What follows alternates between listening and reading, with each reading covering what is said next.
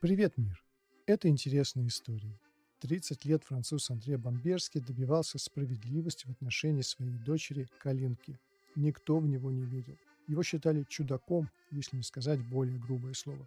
Но он поклялся отомстить за смерть дочери и сдержал свое обещание. И вот как это было. Но сначала небольшое полезное сообщение. Уже давно в современных смартфонах есть функция бьютификации, когда алгоритм убирает недостатки кожи на лице. Не у всех получается качественное сглаживание. После обработки лицо становится похожим на игрушечное. А вот у Infinix Hot одиннадцать эн эф си получилось. Мое лицо явно помолодело лет на десять, и это были необычные ощущения. Вроде бы я, а в то же время и не я. Смартфон с омолаживающим эффектом Infinix Hot одиннадцать эн эф си. Ссылка в описании к выпуску.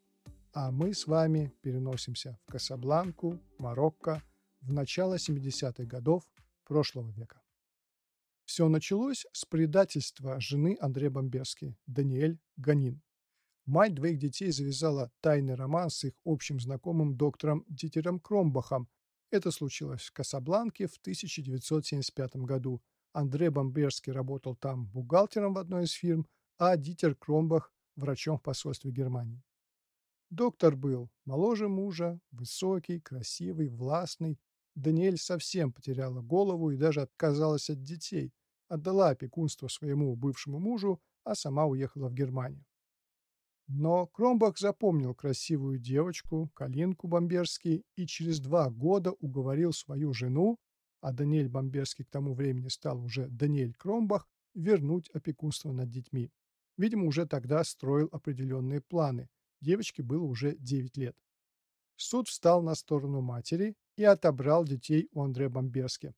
Так закончилась первая часть истории. Бывшие супруги жили отдельно и не общались, но Калинка часто гостила у своего отца. Когда ей исполнилось четырнадцать лет, она решила поступить в гимназию во Франции и переехать к отцу на постоянной основе. Так начинается вторая часть истории. Кромбах понял, что вряд ли когда-нибудь уже увидит Калинку, и в ночь перед отъездом ввел ей снотворное и изнасиловал ее. Но то ли он ввел слишком большую дозу, то ли состав лекарства вызвал аллергию. Калинка не проснулась. Дальше начинается третья часть истории. Конечно, было вскрытие, но оно ничего не показало. Кромбах был авторитетным врачом и заставил экспертов скрыть факты изнасилования. Более того, он заставил их вырезать половые органы Калинки и увез с собой якобы на исследование, ну а потом прислал справку, что он их утилизировал. Кромбах продолжал жить, как ни в чем не бывало, а вот Андре Бамберски заподозрил неладное. Он провел свое расследование и выяснил факты искажения медицинских отчетов и еще много других странных вещей, включая изъятие органов.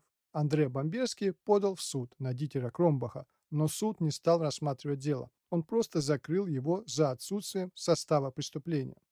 Тут надо отметить, что все происходило на территории Германии. В глазах немецкой юстиции Кромбах был невиновен, девушка умерла по естественным причинам, в деле поставлена точка. Но Андре Бамберски был гражданином Франции. Он подал иск во французский суд, и суд Франции постановил произвести повторное расследование. В течение двадцати лет Андре Бамберски добывал все новые и новые доказательства, которые постарались скрыть немецкие врачи. В итоге суд Франции признал Дитера Кромбаха виновным и приговорил к пятнадцати годам за преступление и потребовал выдать Кромбаха Франции. Немецкое правительство отказало в выдаче, так как по немецкому законодательству дело закрыто, а Кромбах невиновен. десять лет Андре Бамберски пытался добиться экстрадиции Кромбаха, пока не решился на похищение. Он нанял троих знакомых, которые за девятнадцать тысяч евро похитили Кромбаха из его дома на территории Германии и перевезли через границу на территорию Франции и приковали наручниками недалеко от полицейского участка.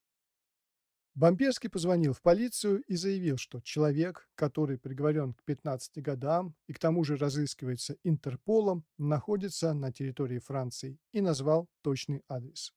Приехав по адресу, полицейские обнаружили прикованного человека. Это был Дитер Кромбах. Так завершилась эта история.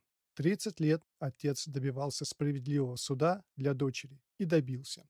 А его рассказ об этом деле стал основой фильма «От имени моей дочери», который вышел в две тысячи шестнадцатом году.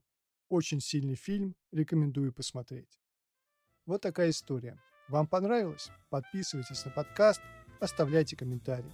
Всем хорошего дня. Это был подкаст «Интересная история». За микрофоном Андрей Байкал.